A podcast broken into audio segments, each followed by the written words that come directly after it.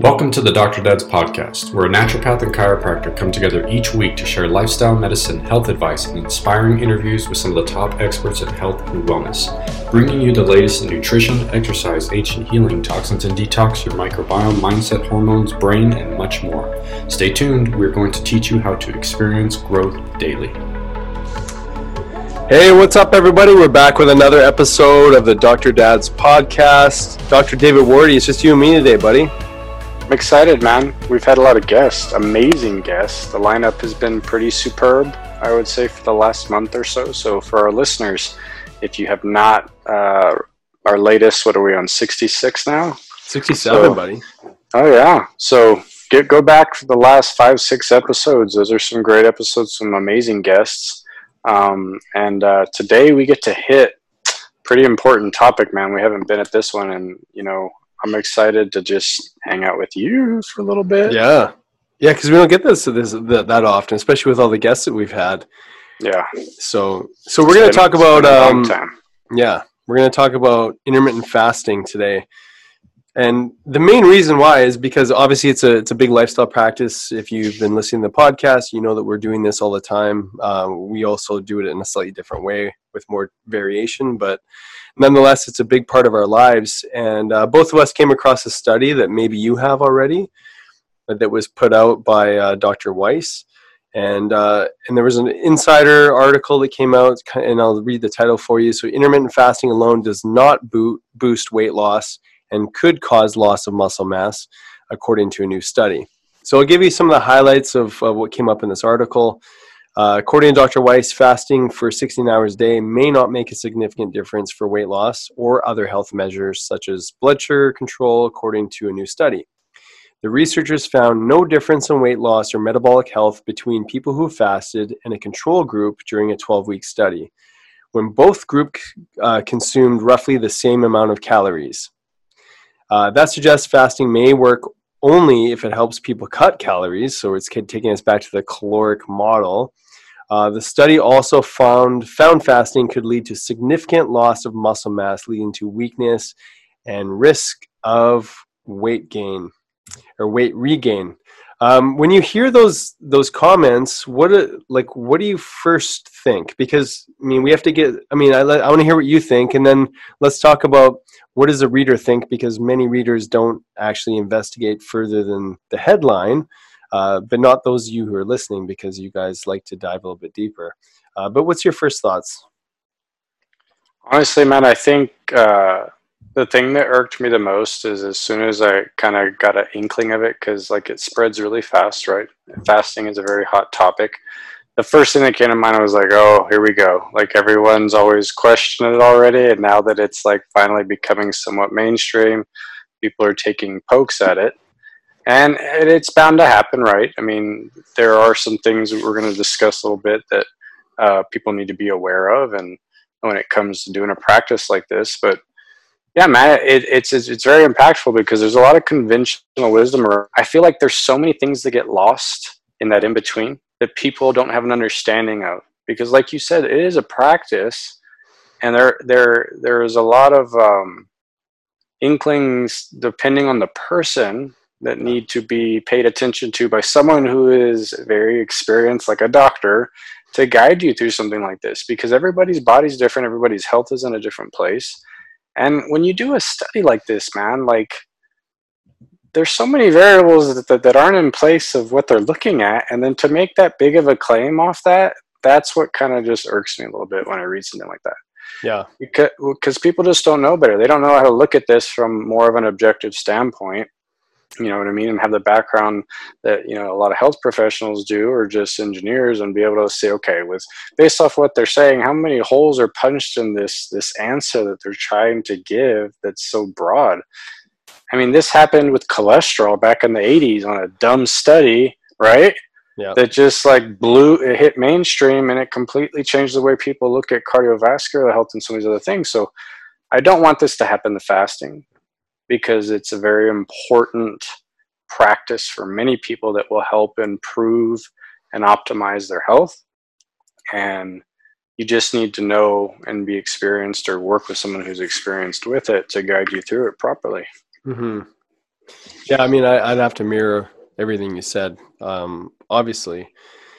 And I think another important thing to to always you know connect uh, as a doctor or someone who's helping people is is to also just question what we're doing. So you know, when I first read this, I actually my, one of my first responses was, you know, good for you, Dr. Weiss, for you know just challenging this new sort of paradigm of fasting and i think it's an important one you know i my hats off to anyone who challenges anything and wants to look a little further so you know that that was my first response. And the second response was like how is this how's this possible? I need to read more about the study to figure out what's actually there.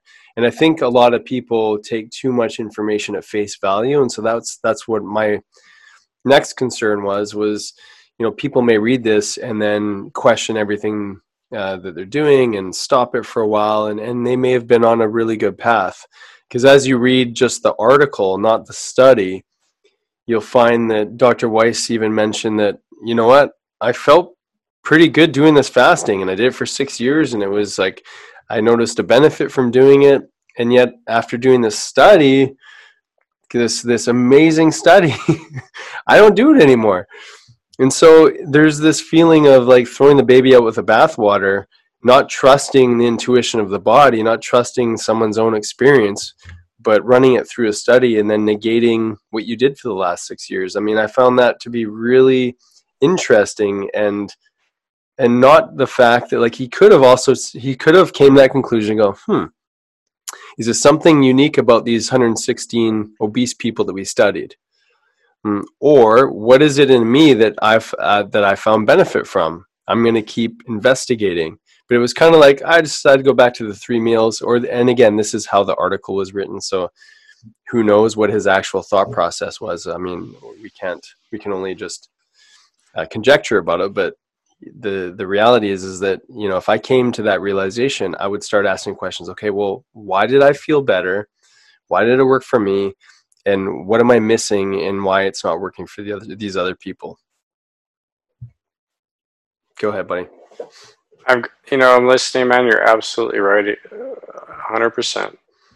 And but like I was just talking earlier before we got on, you can't fit all answers to what happens with our health and what changes we get when you put it into this box of the scientific method and this dogma that we have in medicine that everything has to be researched when there's so many things you can punch in this model that we're trying to use okay?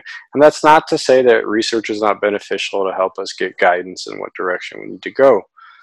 But when you look at fasting there's a lot of studies right that you and me have actually seen that show the benefits.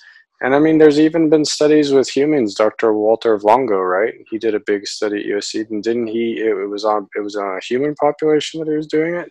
Yep yeah, I mean his book, his book, The Longevity Diet, uh, goes over a ton of the different studies that he used the the fasting mimicking diet, which is much different than the way Dr. Weiss obviously did his uh, his protocols. But yeah, you you bet. I mean, there's a ton of research that's out there. Yeah, and we could. I mean, Dr. Jason Fung stuff. I mean, there's always other people that that are showing literally the research and the benefits for people's health when it comes to things like that. So I don't know, man. It's just one of those conventional wisdom things. I always wonder why these things get thrown out, and it's it's good because it stirs the pot, like you're saying, and it's good to get challenged because I honestly think it's gonna just wash away because people are gonna realize, like, yeah, that's a bogus study. Like somebody's yeah. just trying to, because there's not enough info there, and I don't think it was done well enough in that study. Because you and my, I know that, like, for example, this calorie counting type stuff yeah. is bogus. That you can't. I mean, that, that doesn't work. So let's talk a little bit about what are these major things that that probably people need to understand that play a bigger part when you do this practice. Yeah. Well, I think even just referencing, you know, why is it why would someone want to fast to begin with? And so we've done a ton of podcasts on why we find in practice this is important. So hormone optimization. We know there's a massive rise in growth hormone. There's an increase in testosterone in doing this. Um, uh, uh, giving your digestive system a break, so helping with the microbiome and maybe you know uh, increasing autophagy and some of that breakdown process, the recycling of you know bad fats or inflamed tissue or scars or pathogens or other things like that. Um, so really, and it's helping to stir this metabolic flexibility, this ability of the body to also use fat as a fuel, which you can do on a more ketogenic diet or carnivore diet. Um, but you can also do with fasting, and, and then actually you can increase those ketones much more quickly in a fasted state versus a true ketogenic diet. Um, and so we have to remember why we're doing that. And so we do that because the research shows that you know cancer doesn't like ketones. Um, the body is less inflamed. Uh, Alzheimer's patients, their their their brains can still actually use ketones for energy as a fuel source. I mean, just in that subjectively, you know, I've noticed way less immune difficulty with you know colds and flus. my, my energy's better, my brain fogs, but I mean my brain's sharper. Uh, muscular wise, I mean I absolutely noticed a change in, in muscle mass increase despite not doing a ton of exercise. I first started doing this when I had my my first boy or my, my first child and I wasn't sleeping well and I didn't have a whole lot of time for exercise and I measured my before and after six months, and I put on a significant amount of muscle and lost a significant amount of fat. Um, and that was the only variable that was really different. I, I would have to say that my quality of life, as far as self care, went downhill with the kid, but my body showed the opposite. So, you know, I think it's important to start with why, right? Like, do you want to add anything to that? Like, that's why we f- first started. We're, we're interested in fasting, and then let's yeah, and then let's jump into the actual where we well, I, I don't know if you yeah I don't know if you said but like improving insulin sensitivity you know like they're like that's probably the biggest thing right the metabolic piece yeah um and people I just want to hit that home is what Nick's saying is like any meta I mean that's a pillar for our health mm-hmm. and like st- fasting is a wonderful strategy to support this when it's not where it needs to be and you need to repair this and optimize it um so yeah, man, go get into it. Let's talk a little bit yeah. about. So problem number one, the first problem is that, I mean, they didn't change the kinds of foods they were eating. So right, like you didn't change your macronutrients. Weight gain is not about caloric intake. It is. But a calorie is a calorie, doc. A calorie is a calorie. We have to know that these foods have different effects on our hormones. So really, the macronutrient status of what we're eating is determining the hormone profile. The reason we put weight onto our body is because we're signaling differences in hormones first before it's a caloric problem. So that was problem number one. So let's break that, that one down a little bit. Well, let me add to that. And people, please listen carefully. This is very, very important. Nick said not all calories are equal depending on your macros protein, carbs, and fats. But not all macros are equal if you're eating toxic food. So, do you think that your body, when you eat something toxic, gives the same hormone profile to that food when it's clean versus full of toxins? Nope. So, that's huge, man. Yeah. That went home real quick because it's got to be clean. It's got to be from the source. It's got to be the right stuff. Yeah. And how many people in that study were probably eating toxic food all the time? And like, well, like uh, yeah. you know, not to judge anyone, but if if someone got themselves to where they are as a result of many different things, but we have to put what they put into their body was definitely a factor in them getting there. So no doubt they yeah. were consuming toxic food to put on that much, you know, protection or fat mass on the body. So if they didn't really change what they were eating and just change when they're eating, I wouldn't expect, even with a patient, I wouldn't expect huge, you know, earth shattering results. It's just not going to happen. Now, so I think, like, I think that's probably the most important stipulation is that they didn't change what they were eating. So the there was the regular group that ate in their normal time frame, um, and then there was the time restricted eating group, which is AKA the fasting group, which still had their three meals of what they would typically eat in a smaller window of time. So I mean, if it, and this is this is a challenge with studies too, right? Because they're breaking down one variable and expecting a myriad of different things to change. And most the, the biggest thing they were looking at, obviously, was that uh, was uh, weight loss.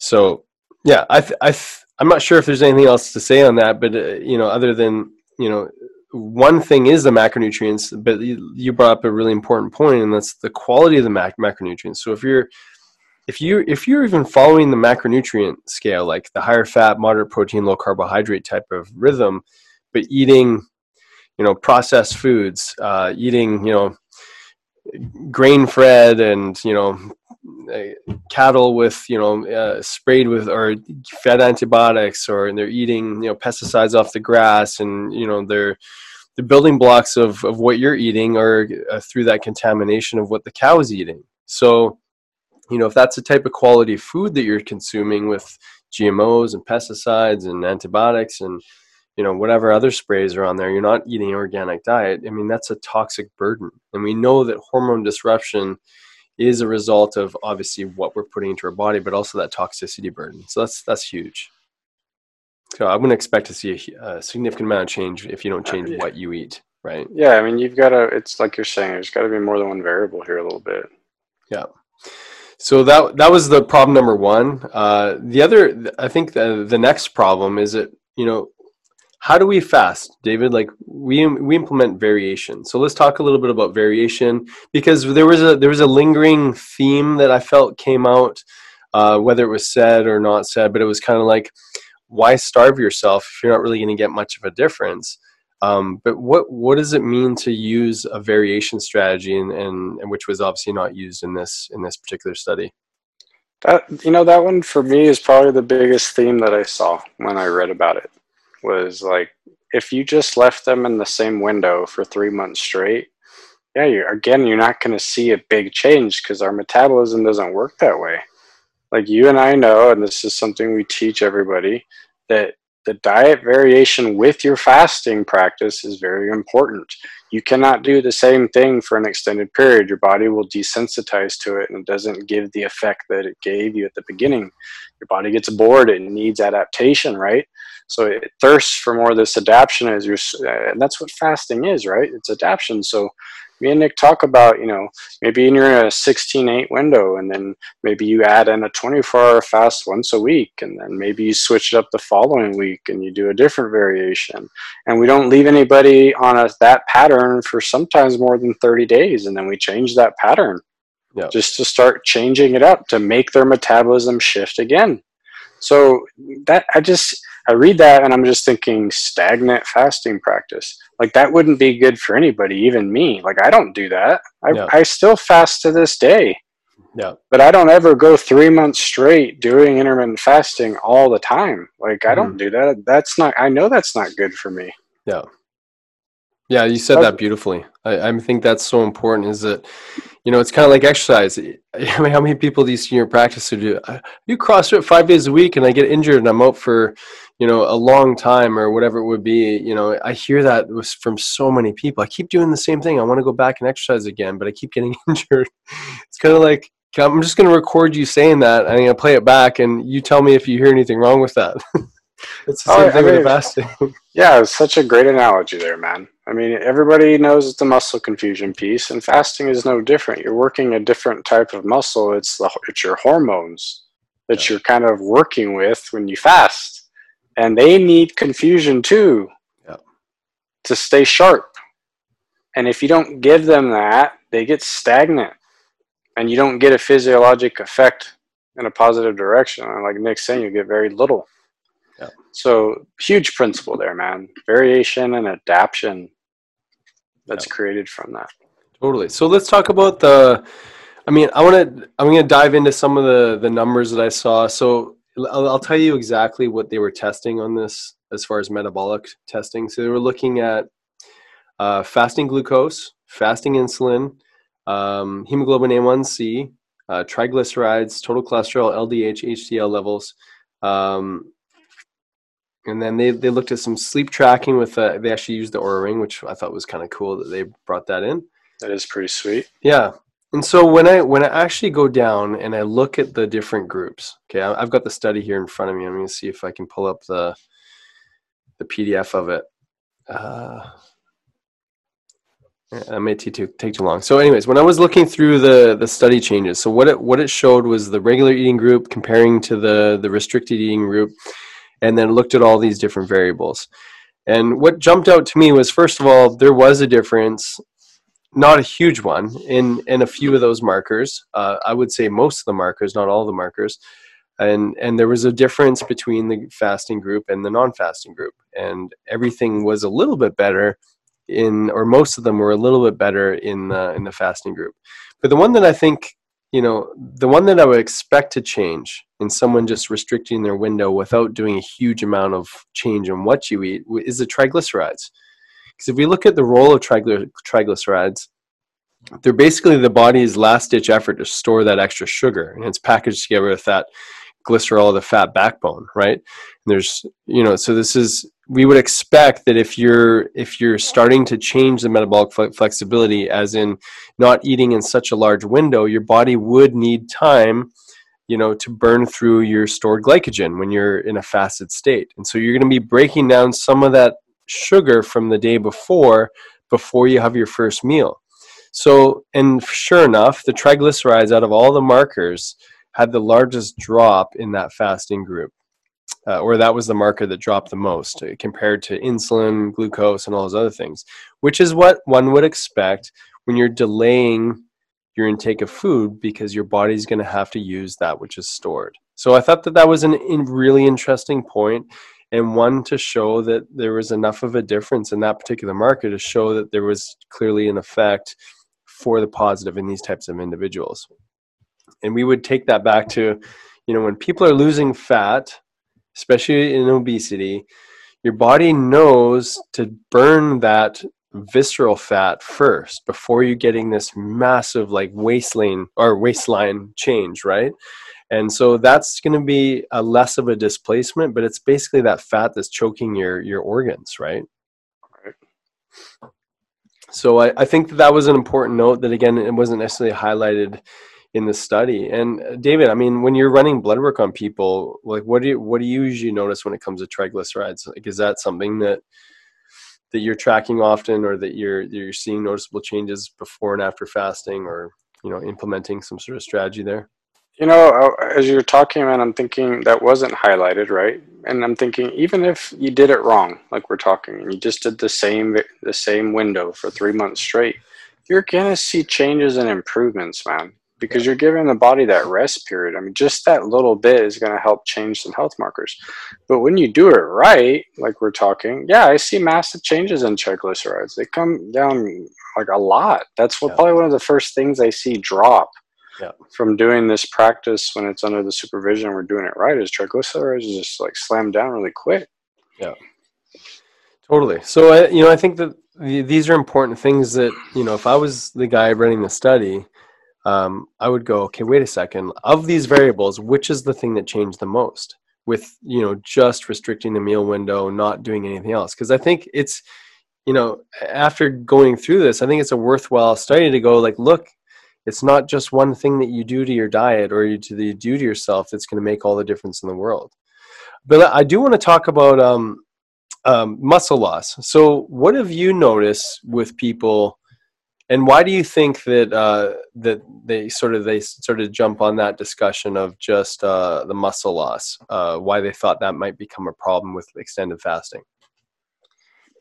You know, that's the hot topic with fasting, even in like the athletic realm where fasting is being used for a lot of athletes. Yeah. The whole muscle talk is has been a hot topic. And you know, man, from my personal experience on that, there's there's two sides to it, but it's the way that you're doing it again. It's the way that you're using that practice.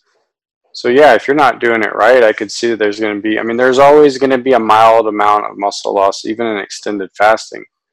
But it's the from my understanding of reading the research is it's from damaged cells. When you do extended type fasting and you see a drop in muscle uh, mass and you're in that lean mass, it's autophagy. You're cleaning up damaged protein and damaged cells in the muscle tissue. And that's what the body is eating away at. And then when you come out of that with that big amount of stem cell burst from doing these these things, you're you're literally replacing that tissue with healthy tissue, right? So and then they're seeing a lot of these other pathways that are protected and it's not actual just like we're wasting away type type, type deal, right? Mm-hmm. And then I've done what's called alternate day fasting. Okay, to to stay in a fasted mode, but then put on muscle. And I think I told you we did a podcast a while a long time ago last year for one of my Spartans. In like six weeks, I think it was, I put on like twelve pounds, twelve or thirteen pounds of muscle, and I was intermittent fasting every day except yeah. for the weekend when I'd have a feast day, and then I but I'd fast intermittent fast six days a week, but it was an alternate type type deal, right? So I had a big fasting keto day, and then I would have a feast day, but I would still intermittent fast the next day, and I put on a lot of muscle, man. Yeah. Like, and and so this whole muscle deal with this thing, like, I don't think people understand the process of what's happening and why that is happening from a physiologic. And it seems like like it's kind of like looking at a picture. You're seeing it very broadly versus really understanding why that's taking place and it's not a wasting thing, man. No. Well, and here's the thing, like I just I was managed to pull up the numbers as you're speaking. And so the lean the lean muscle mass in the conventional eating uh, on average, and this is in weight in kilograms, went from 59.7 down to 59.3. So that's a 0.4 difference. That's in the conventional eating. So they lost some muscle there. Now in the in the time restricted eating group, he went from 60.0 down to 58.9. So that's what they're looking at. There, there was a greater loss in muscle mass in the time restricted eating group, but that's everything you're speaking to. We don't know what kind of uh, proteins and things were breaking down. Like, what if they had, you know, extra inflammation around joint capsules or different things like that? Like, we don't know specifically where that change is happening. And uh, and then the fat mass loss, the numbers. So there was visceral loss, um, so in the regular eating group, they went from this is in kilograms again, 0.625 kilograms. It actually increased to 0.634. So there's an increase in visceral mass eating the way that they typically did. But their visceral mass went down, not by much, but went from 0.58 down to 0.576. Um, which is a sig- insignificant drop. But the the lowest it went in the control in the group was down to point 0.48. Uh, so that was a, a difference of 0.1, uh, which is much bigger. And in the control group, uh, something similar went down to the, the lowest number was down to a 0.53. Um, so a similar in the in the best individuals in the study, they had you know a, a significant change and whether someone was on the regular diet or the not. So I can see how they came up with those comparisons, but again, it's like there was still this noticeable change happening in the intermittent fasting group and just a, a, like a minor loss in in muscle mass and then and then people run with that and go oh my god it's going to cause all this muscle loss and i mean it's amazing i mean we just talked about this before we got on the call actually we were like you know how are those amino acids going because we both you know done some increased doses, uh, you know, after talking with uh, Dr. Minkoff a little bit more and just kind of saturating the bodies with more aminos. And we are kind of saying like they, they have this hormonal like response in the body. I mean, they, you, and when you've got more of this fuel in the body or the, like, and again, amino acids are muscle building, you know, detox, immune, brain function, they're part of your cell membranes, right? And they,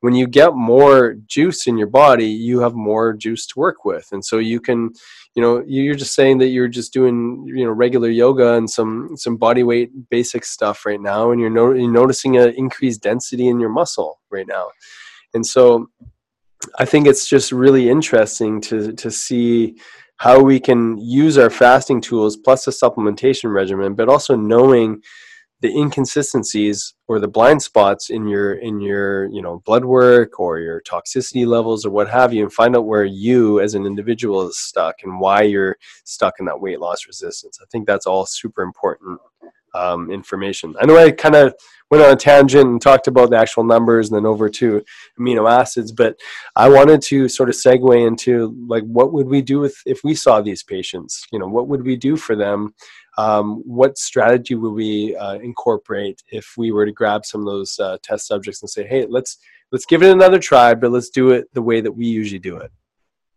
Well, I think the two main things that we would just focus on to simplify it for our listeners is what are you deficient in and what are you eh, what are the toxicities? Let's reduce the toxicities and let's give you your building blocks that you're not getting. And that is not cookie cutter for anybody, everybody yeah. listening. This is customized to every single individual because we're all different and need different things. So, but that's the theme of what has to happen. So, I think in the study, if they would have done something as simple as that, let's take away some toxicities for both groups. Let's take away the deficiencies and then have them fast. I bet you would have saw completely different numbers, man. Completely yeah. different numbers.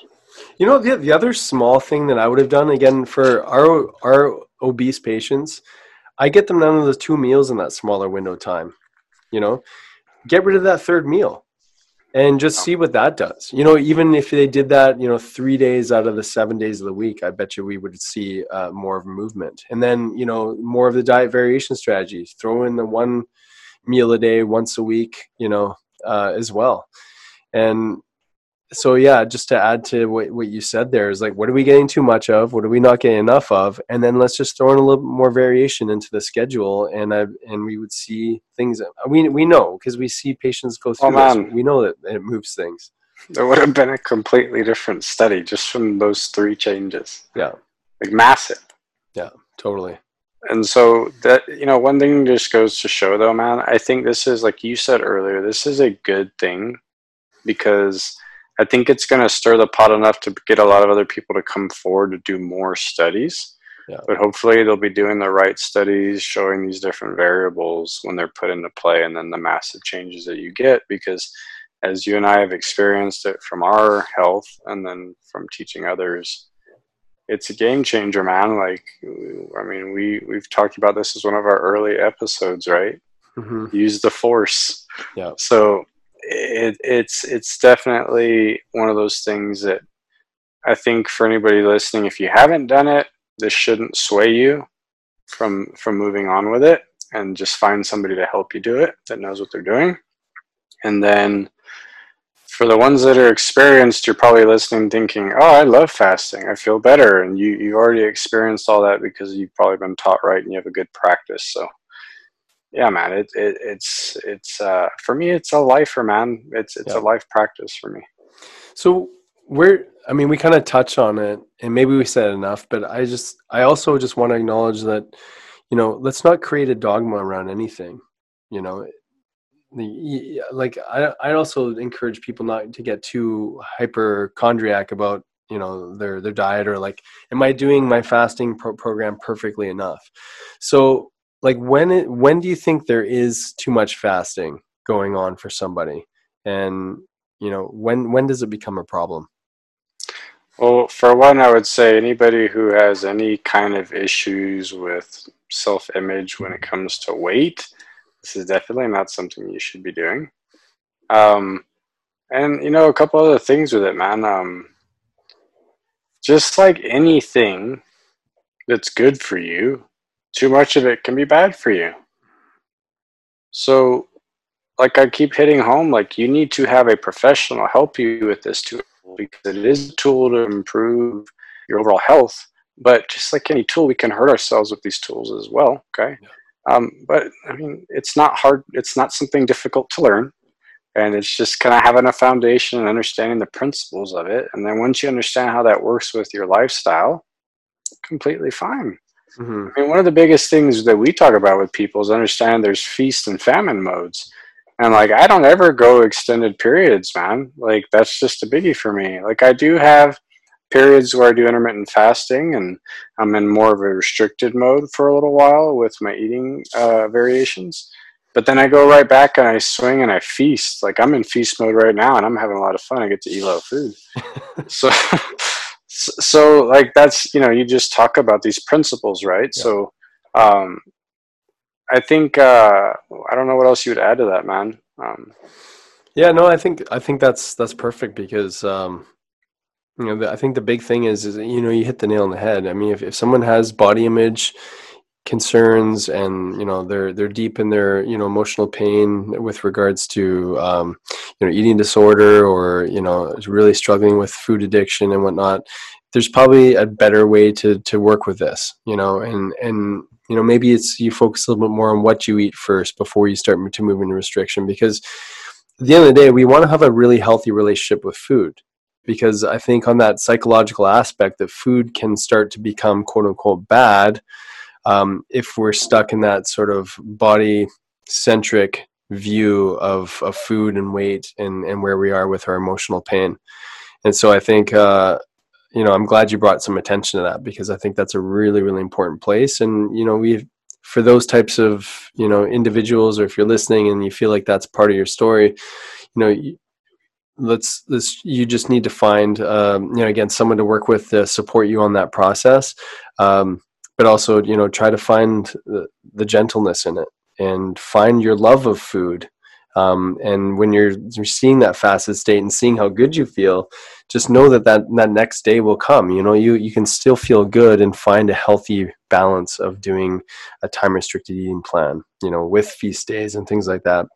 Um, and feast, speaking of feast days, I mean, our Canadian Thanksgiving is coming up this coming weekend, and so mm. we're in the middle of taking our uh, our metabolic fix group through a, a process, and we just said, you know, we we actually postponed our our uh, talk night to the day after the weekend, just so that people wouldn't feel guilty about, you know, having their feast days because it's important. We should be blessed by the food that we eat, and we should enjoy it, and we shouldn't, you know, shame ourselves for enjoying the food, and because I, you know, and that's where we don't want the pendulum to swing in that other that other direction where we start to, um, you know, create that negative attachment towards it. I love that imagery of how you put that, man. Because there's so much, um, there's balance in fasting and, and eating. Yeah. Right? Like, that's the biggest thing that I'll hit it and finish it with is I love food, man. I love to eat. You saw me at men's camp. We ate a lot of really good food, and I love to eat. Um, and I eat with you all over Vancouver. I mean, I love to eat, man. I love to yeah. cook. I love to be in the kitchen. I have a, a huge people laugh my patients because I when I go travel I know all the good restaurants to go eat at because of where I'm going but um but I, I love fasting too man but it's it's being appreciative of both ends of that polarity there a little bit where you find that balance that stillness between the both and like you're saying and then food's just so much better mm-hmm. but then you feel so much better when you have a good practice of fasting yeah so I don't yeah yeah totally well, I think I think that's that's good, brother. I like you know we I think we hit on some of those those main points to study. I encourage if you haven't read it yet, take a look at it. And I think uh, another message, you know, outside of the world of fasting that that we all want to leave you with is just don't be a headline reader. You know, if don't even get sucked into it.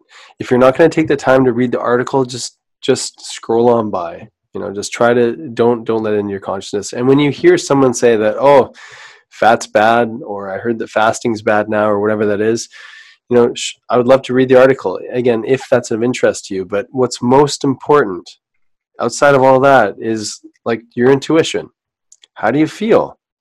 How, how do you feel doing it? Do you feel like there's a negative attachment? Do you feel like there's an addictive behavior that's coming in? Is there, is there any things that's, you know, not supporting you in whatever practice you're doing? Uh, and if you feel good about it, you know, if that's not you and you feel just really authentically good about it, and you're noticing the improvements that you're doing, you must be doing something right because your body would tell you otherwise.